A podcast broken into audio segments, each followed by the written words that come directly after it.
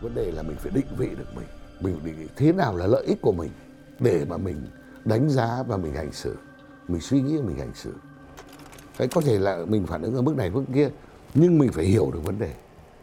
Thứ nhất là cái gì đúng thì mình phải ủng hộ. Đây là công lý quốc tế đây là đạo lý quốc tế. Thứ hai nữa là phải ủng hộ cái lợi ích của Việt Nam mình. Cái gì có lợi cho Việt Nam mình mà không trái với đạo lý quốc tế thì mình ủng hộ. Thưa quý vị thính giả, sau một thời gian lâm bệnh nặng, dù được đảng, nhà nước, quân đội, các giáo sư, bác sĩ, gia đình tận tình chăm sóc cứu chữa, Thượng tướng Nguyễn Chí Vịnh, nguyên Thứ trưởng Bộ Quốc phòng, đã từ trần rạng sáng ngày 14 tháng 9 tại nhà riêng, hưởng thọ 65 tuổi. Trong số podcast của Báo Tuổi Trẻ ngày hôm nay, chúng ta sẽ dành thời gian để nói về hành trình cuộc đời và sự nghiệp cũng như những công lao đóng góp to lớn của Thượng tướng Nguyễn Chí Vịnh đối với đất nước. Xin mời các bạn và quý vị thính giả lắng nghe.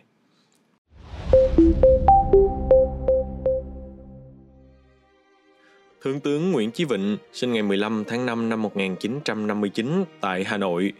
Tuy nhiên, trong giấy tờ lý lịch chính thức ghi ông sinh năm 1957 bởi ông từng khai thêm 2 tuổi để đủ tuổi được nhập ngũ khi sinh đi bộ đội. Thượng tướng Nguyễn Chí Vịnh, quê ở xã Quảng Thọ, huyện Quảng Điền, tỉnh Thừa Thiên Huế. Ông là con trai của Đại tướng Nguyễn Chí Thanh, cố chủ nhiệm Tổng cục Chính trị Quân đội Nhân dân Việt Nam.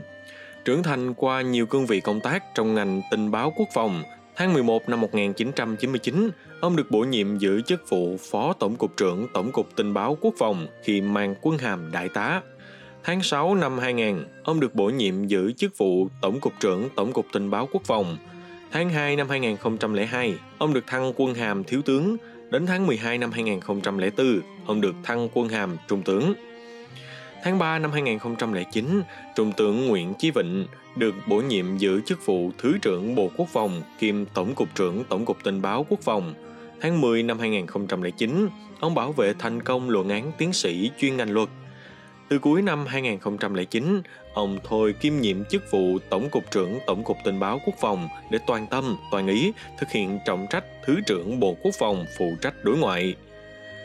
Tại Đại hội đại biểu toàn quốc lần thứ 11 của Đảng tháng 1 năm 2011, Trung tướng Nguyễn Chí Vịnh, Thứ trưởng Bộ Quốc phòng, được bầu vào Ban chấp hành Trung ương Đảng Cộng sản Việt Nam. Đại hội 11 cũng chính là đại hội đầu tiên có văn kiện đề cập trực tiếp đến công tác đối ngoại quốc phòng. Tháng 12 năm 2011, ông được thăng quân hàm Thượng tướng. Tháng 10 năm 2013, tiến sĩ Nguyễn Chí Vịnh được Hội đồng chức danh giáo sư nhà nước công nhận học hàm giáo sư chuyên ngành khoa học quân sự. Tháng 1 năm 2016, tại Đại hội đại biểu toàn quốc lần thứ 12 của Đảng, ông tái đắc cử Ủy viên Ban chấp hành Trung ương Đảng Cộng sản Việt Nam khóa 12. Tháng 4 năm 2016, ông được Bộ Chính trị chỉ định tham gia Thường vụ Quân ủy Trung ương. Ngày 20 tháng 2 năm 2017, Thủ tướng Chính phủ đã bổ nhiệm lại Thượng tướng Nguyễn Chí Vịnh giữ chức vụ Thứ trưởng Bộ Quốc phòng. Ghi nhận công lao đóng góp của Thượng tướng Nguyễn Chí Vịnh, Đảng và Nhà nước đã trao tặng cho ông nhiều phần thưởng cao quý, huân chương quân công hạng nhất, nhì, ba, huân chương chiến công hạng nhất, nhì, ba, huân chương độc lập hạng nhất, huy hiệu 40 năm tuổi đảng. Thượng tướng Nguyễn Chí Vịnh cũng được trao tặng huân chương bảo vệ tổ quốc hạng nhất của Campuchia, huân chương hoàng gia Sahametri cấp Moha Serevat, đại thập tự của Campuchia, huân chương hữu nghị của Liên bang Nga, huân chương Antonio Marcel của nhà nước Cộng hòa Cuba, huân chương mặt trời mọc của Nhật Bản. Tháng 12 năm 2021, Thượng tướng Nguyễn Chí Vịnh được nghỉ công tác sau khi đã hoàn thành mọi nhiệm vụ chức trách của một người quân nhân đã cống hiến hết mình cho quân đội, cho đất nước. Trong bất cứ hoàn cảnh nào, người Việt Nam phải tự giải quyết mọi vấn đề. Khi còn tại thế, Thượng tướng Nguyễn Chí Vịnh đã nhiều lần dành riêng cho tuổi trẻ các cuộc trao đổi về không ít vấn đề nóng. Trong bài phỏng vấn tướng Vịnh, tôi tự hào với quân hàm binh bét vào năm 2012, ông nhấn mạnh, trong vấn đề Biển Đông phải xem xét trên những vấn đề về lịch sử, những tuyên bố về chủ quyền và lợi ích quốc gia. Ông chỉ rõ có 3 điểm cơ bản là nguyên tắc giải quyết vấn đề lợi ích. Thứ nhất, chủ quyền của mỗi nước. Đây là điểm bất di bất dịch, không thay đổi. Chúng ta muốn có hòa bình, muốn ổn định để phát triển, nhưng cũng sẵn sàng chấp nhận tất cả để giữ được chủ quyền lãnh thổ. Thứ hai, chia sẻ lợi ích. chia sẻ chủ quyền lãnh thổ là không thể ngưng chia sẻ lợi ích có thể trở thành con đường giải quyết những khác biệt tranh chấp thứ ba, phải tuân thủ luật pháp quốc tế và không để các thế lực khác chen vào, can dự vào những vấn đề của chúng ta. Ông nhấn mạnh chúng ta không tham gia vào những cuộc xung đột lợi ích của các nước lớn và việt nam phải tránh mọi cuộc chiến tranh, trước hết là những xung đột trên biển đông. Nếu có chiến tranh, có xung đột sẽ là thảm họa của dân tộc và là bất hạnh cho từng gia đình.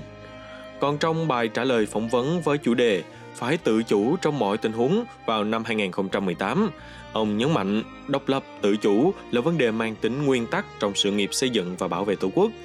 Trong bất cứ hoàn cảnh nào, người Việt Nam phải tự giải quyết mọi vấn đề của mình, quyết định vận mệnh của mình, nhất quyết không được để bên ngoài quyết định.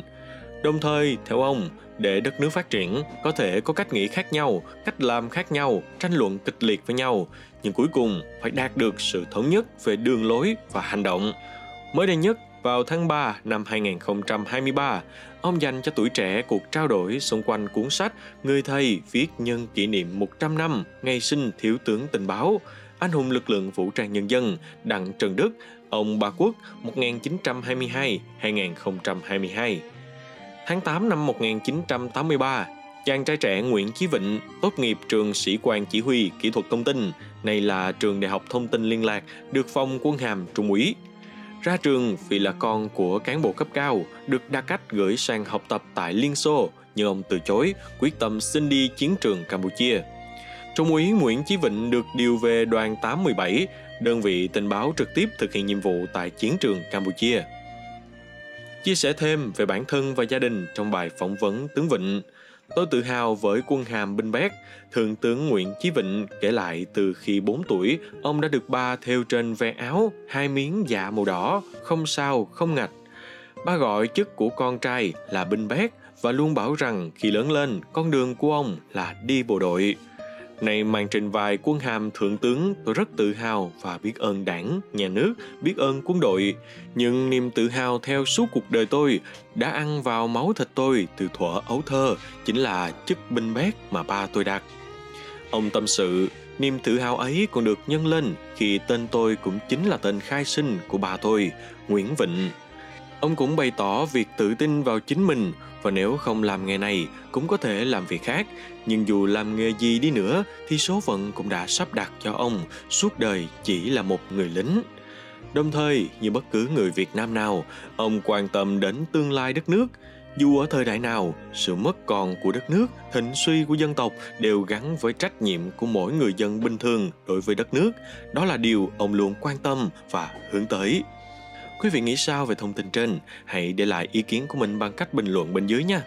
Cảm ơn quý thính giả đã lắng nghe số podcast này. Đừng quên theo dõi để tiếp tục đồng hành cùng với podcast Bảo Tuổi Trẻ trong những số lần sau. Còn bây giờ, xin chào và hẹn gặp lại. thank you